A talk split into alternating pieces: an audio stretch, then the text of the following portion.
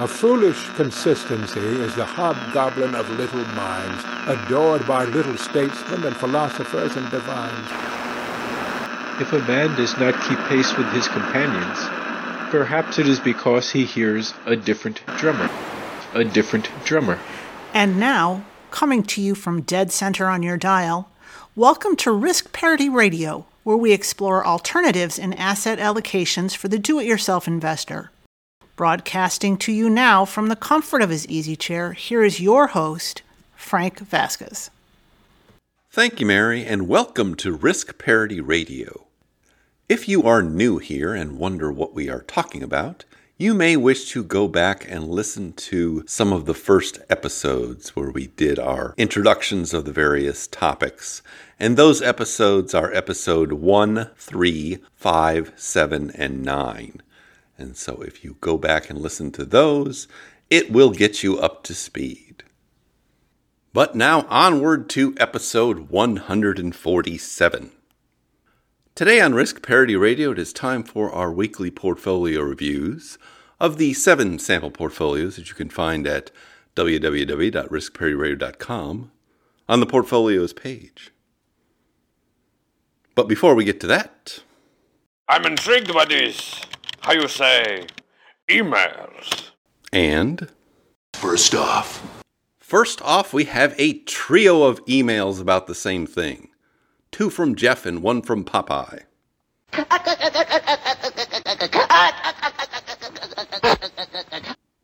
and in his first email, Jeff writes Hi. For making such an entertaining and interesting podcast. I'm a young feller, but I enjoy implementing a bit of risk parity because it's just so neat to see different asset classes act in negatively correlated manners. And I enjoy watching money professional friends of mine's jaws drop when I mention owning things like long term treasuries, my favorite risk parity asset so far. They think I'm cuckoo. I was listening to another podcast with Bully and Blowhard, and they answered a listener's questions regarding your podcast and its suitability for people in their retirement portfolios. They were very disrespectful in their analysis of risk parity, as well as disrespectful toward the model portfolios, eventually calling them gimmicks. First off, these fellows need a soundbite assault. Yes! Second off, well, you should decide, but I hope you take a listen. I just laughed at their misinformed two cents worth of opinion. P.S. The episode description incorrectly titled your show Wealth Parity Radio, which I find hilarious. Jeff. And in his second email, Jeff writes And today's show, January 13th, mentions you again. I was hoping they would apologize based on maybe a listener's feedback, but they just doubled down on their analysis. Fools. And then Popeye writes Bully and Blowhard just mentioned you at the end of their podcast. Too bad they don't take your info with sincerity. Popeye. All right, first off, you'll notice that I changed the names of the podcast and the two hosts of that podcast so as not to publicize the guilty, if you will. But I did go back and listen to what they had to say on their podcast. This was my initial reaction. What you just said is one of the most insanely idiotic things I have ever heard. At no point in your rambling, incoherent response were you even close to anything that could be considered a rational thought. Everyone in this room is now dumber for having listened to it. I award you no points, and may God have mercy on your soul. And my second reaction was that I felt like I was like back in the seventh grade dealing with bullies who didn't understand what I was doing because I could do math and they couldn't. So what they did was misrepresent what was on my website and misname my podcast. So it kind of reminded me of Scut Farkus and his lackey in the Christmas story. If you guys are familiar with that, that was the bully kid.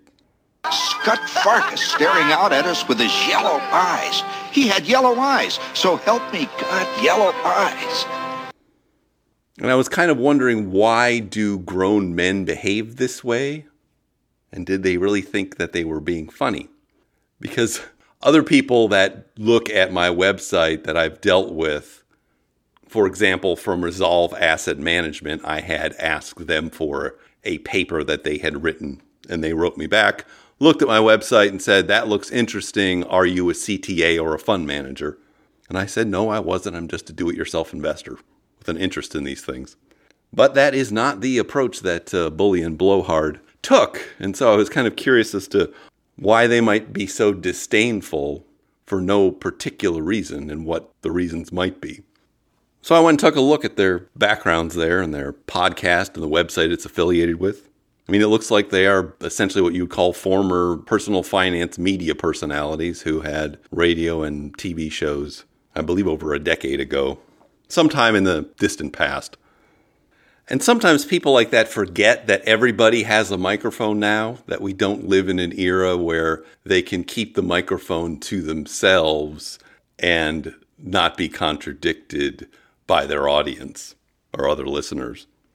I mean, we really don't have high priests of financial information that are supposed to take this and interpret it for the masses anymore, like these media personalities used to set themselves up as. Forget about it. There are a couple still around, but really it kind of reminded me of this character from Office Space that you may be familiar with. What would you say you do here? Well, look, I already told you. I deal with the goddamn customers so the engineers don't have to. I have people skills. I am good at dealing with people. Can't you understand that? What the hell is wrong with you people? So, anyway, you would have thought these guys having successful careers would have gone on and be enjoying their retirement right now. But apparently, what they did, for whatever reason, is set up their own financial advisory service. Always be closing.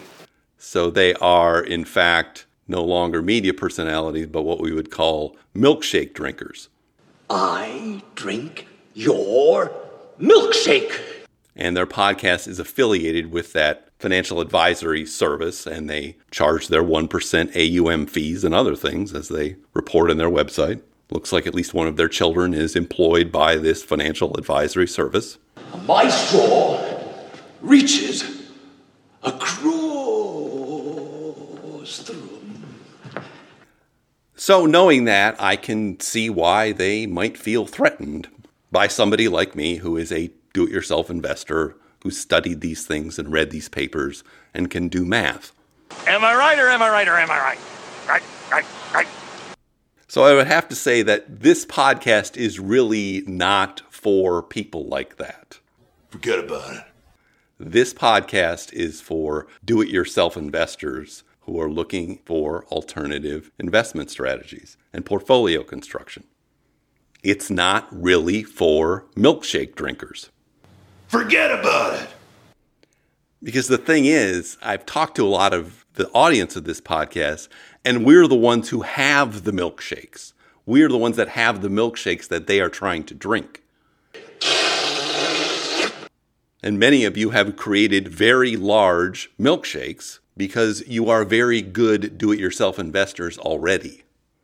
So you would think that the would be milkshake drinkers would treat their customer base a little better than they did and they have. But my experience with the financial services industry and financial media personalities is they actually have disdain for the people who are consuming these services. They're sitting out there waiting to give you their money. Are you going to take it? And that disdain is shown in the way they behave. I drink your milkshake. I drink it up. But we have a different idea here. We have a different business model that is highly disruptive to milkshake drinking. And it goes like this I got this inkling, I got this idea for a business model. I just want to run it past you. Here's how it would work you get a bunch of people around the world who are doing highly skilled work, but they're willing to do it for free and volunteer their time 20, sometimes 30 hours a week. Oh, but, I, but I'm not done. And then what they create, they give it away rather than sell it. What's going on? Why are, why are people doing this? Why are, they, why are these people, many of whom are technically sophisticated, highly skilled people, and during their limited discretionary time, they do more technically sophisticated work, but for someone else for free? It's going to be huge. So, in the end, I'm happy to ignore such people or only deal with them when I absolutely have to.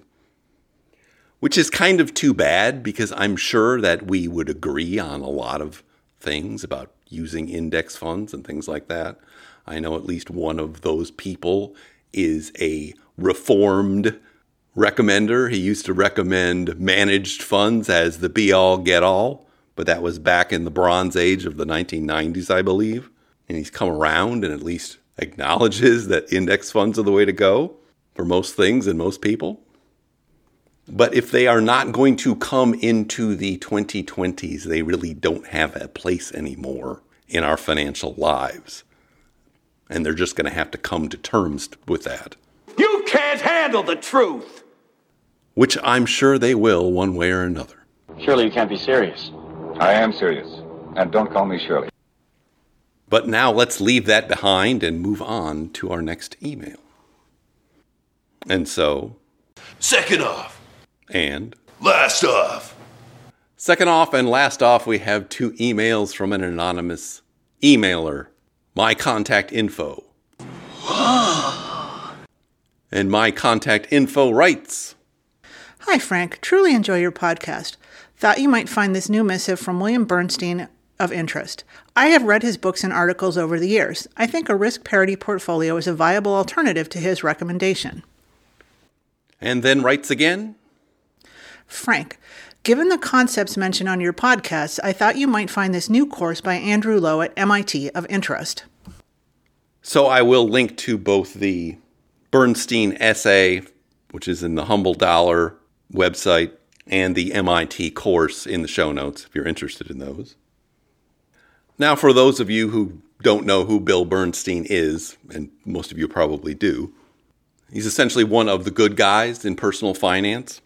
And it's interesting to me, it always seems like the good guys in personal finance did not come there right away. They came from some other direction. William Bernstein happens to be a physician, a surgeon. Bill Bengen was an engineer before he got into personal finance. And people like that are a marked contrast to the people that we were discussing in the prior emails. So, in this essay, William Bernstein is reflecting on his investing career going back to the 1980s when he was a young practicing physician and going through the crash of 1987. And he talks about, you know, the mistakes he made that we all made at that time. He writes, at that time, he held his breath and increased his stock exposure. This one salutary move, though, did not exactly herald a full flowering of financial wisdom. I continued to make mistakes, reading market timing newsletters, trying to pick both stocks and active fund managers and time the market, and allowing my spirits to rise and fall on a daily basis with share prices. I even got taken in by 1989's spurious cold fusion excitement and went long on palladium futures. And after describing some of his mistakes, he also describes what he's learned and gives a couple of basic pointers. One of them is first, a suboptimal portfolio you can execute on is better than an optimal one you can't. And this really goes to what we call the simplicity principle here that we try to keep our portfolios as simple as possible for this very reason that it's much easier to manage, particularly in stressful times, a simple portfolio than one with 20 or 30 things in it.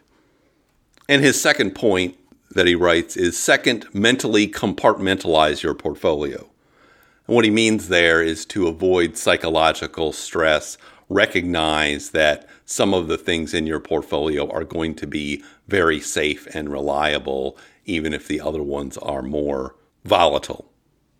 And then he writes about the difference between being a young investor who's accumulating and somebody who is in their drawdown phase, which he is in. He's in his late 70s now, I believe.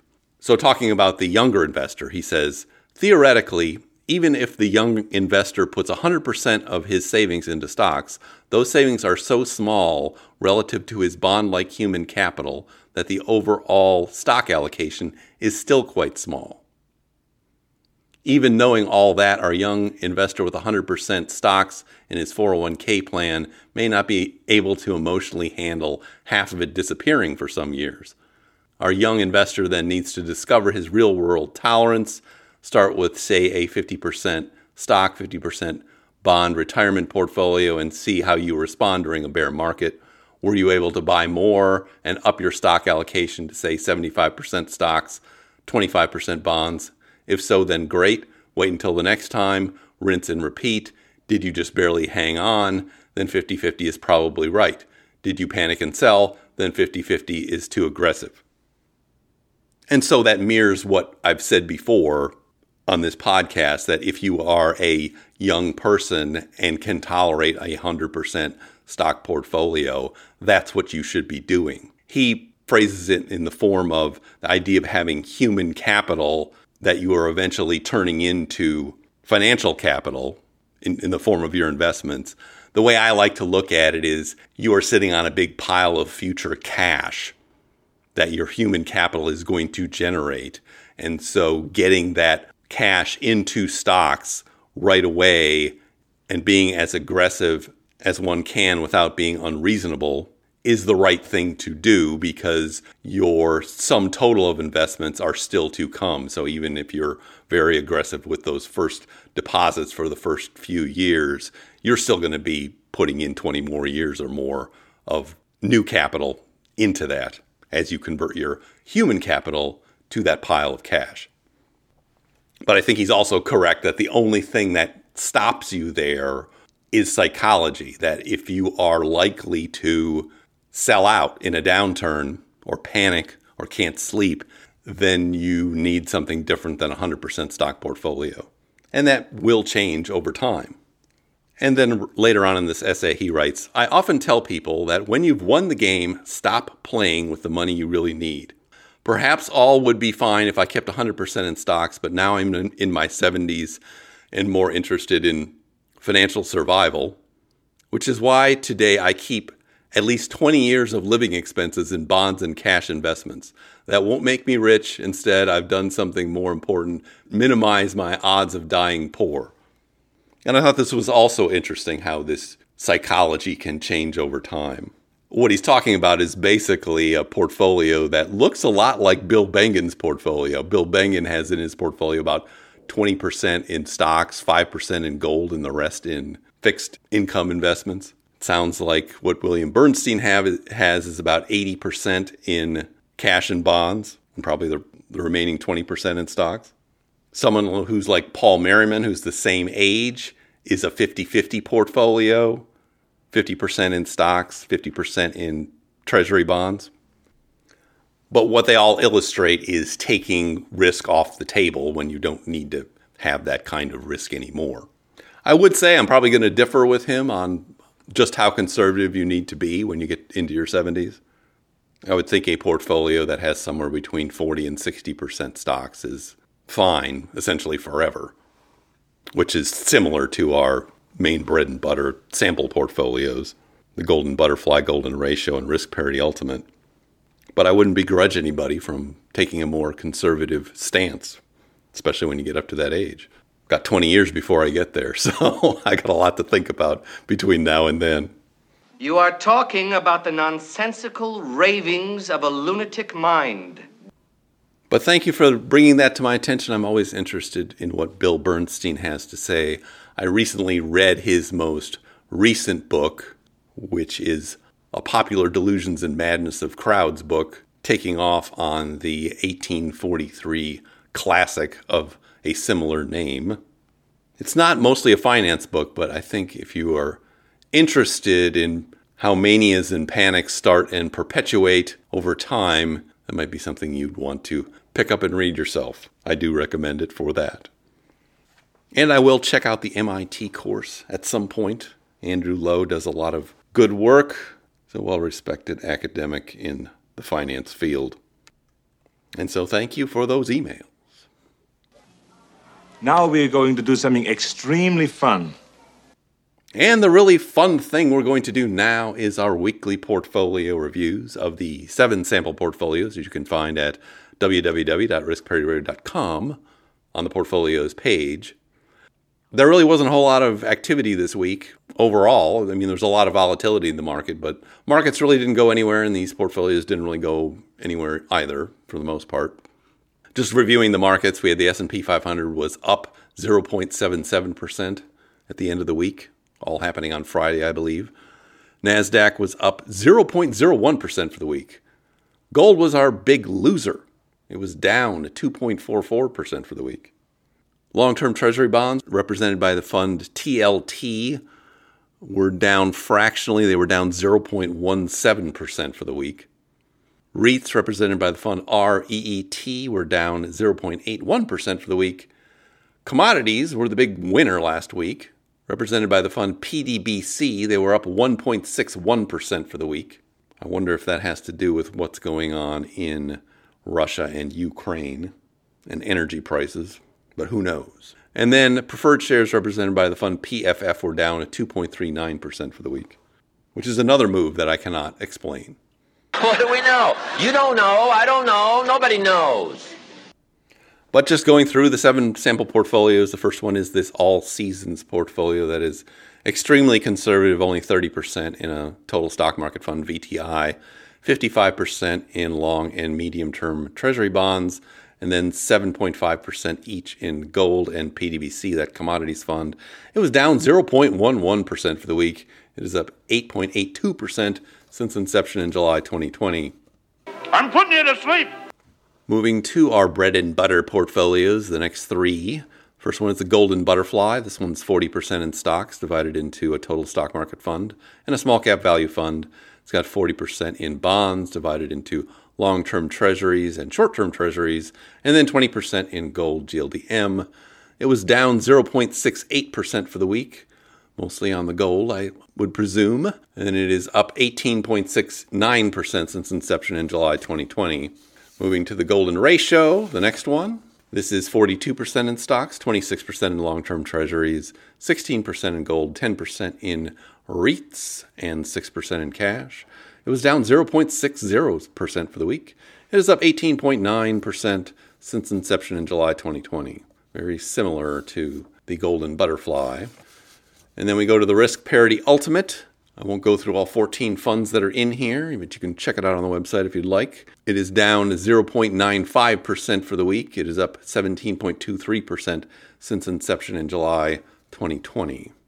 This one does have 10% in preferred shares, PFF, which probably is one of the reasons it was drugged down a bit this week. And now we move to our experimental portfolios. These involve leveraged funds in them. First one is the accelerated permanent portfolio. This one is 27.5% in TMF, that's a leveraged treasury bond fund, 25% in UPRO, that's a leveraged stock fund, and it's got 25% in PFF, that preferred shares fund, and 22.5% in gold GLDM. It was down 1.02% for the week, mostly on the gold and the PFF, and it is up 18.44% since inception in July 2020. Moving to what is usually our most volatile fund, but wasn't this week. The aggressive 50 50 has the largest leveraged component. It's got 33% in UPRO, the leveraged stock fund, 33% in TMF, the leveraged long term treasury bond fund, and then 17% each in PFF and VGIT, an intermediate treasury bond fund. It was down 0.11% for the week, so the same as that very conservative all seasons portfolio. It is up 23.3% since inception in July 2020. And our seventh portfolio is the levered golden ratio. This one's only been around since July of this year, so did not have as favorable a run up. And this one is 35% in a composite leveraged stock and treasury bond fund called NTSX, 25% in gold GLDM, 15% in a REIT, O, Realty Income Corporation, and it's got 10% each in the leverage funds TMF, that's Treasury bonds, and TNA, which is a small cap Russell 2000 type fund. And then it's also got 3% in a volatility fund, VIXM, and 2% in cryptocurrency funds, BITQ and BITW. It was down 0.61% for the week. It is down 4.44% since inception in July 2021 but is a good test of what happens when you start your retirement and then six months later things go into the tank a little bit. So it was another volatile week. This time it went nowhere. I expect we'll have more volatile weeks in the future because they usually come all together like that. That is the fractal nature of markets. but now I see our signal is beginning to fade. If you have comments or questions for me, please send them to frank at riskparityradio.com. That email is frank at riskparityradio.com. Or you can go to the website, www.riskparityradio.com, and put in your message in the contact form there, and I'll get it that way. If you haven't had a chance to do it, please go to your podcast provider and like, subscribe, give me some stars and a review. That would be great. Okay. We'll be picking up next week with some more emails, and we're also going to have our monthly distributions coming up too. Thank you once again for tuning in. This is Frank Vasquez with Risk Parity Radio, signing off. The the. I'm to finish cause I keep living. I'm Popeye the Sailor Man. I'm one of the locusts which hates all polluters. What takes on the up and square. Why Biffs and I bottom and always outrun them, but none of them get nowhere. If anyone dashes to risk me this. It's boxing and slam understand. So behave good and go one lifesaver with Popeye the Sailor Man. I'm Popeye the Sailor Man. Popeye the Sailor Man. I'm strong to the finish, cause I eat the spinach. I'm Popeye the Sailor Man. The Risk Parity Radio Show is hosted by Frank Vasquez.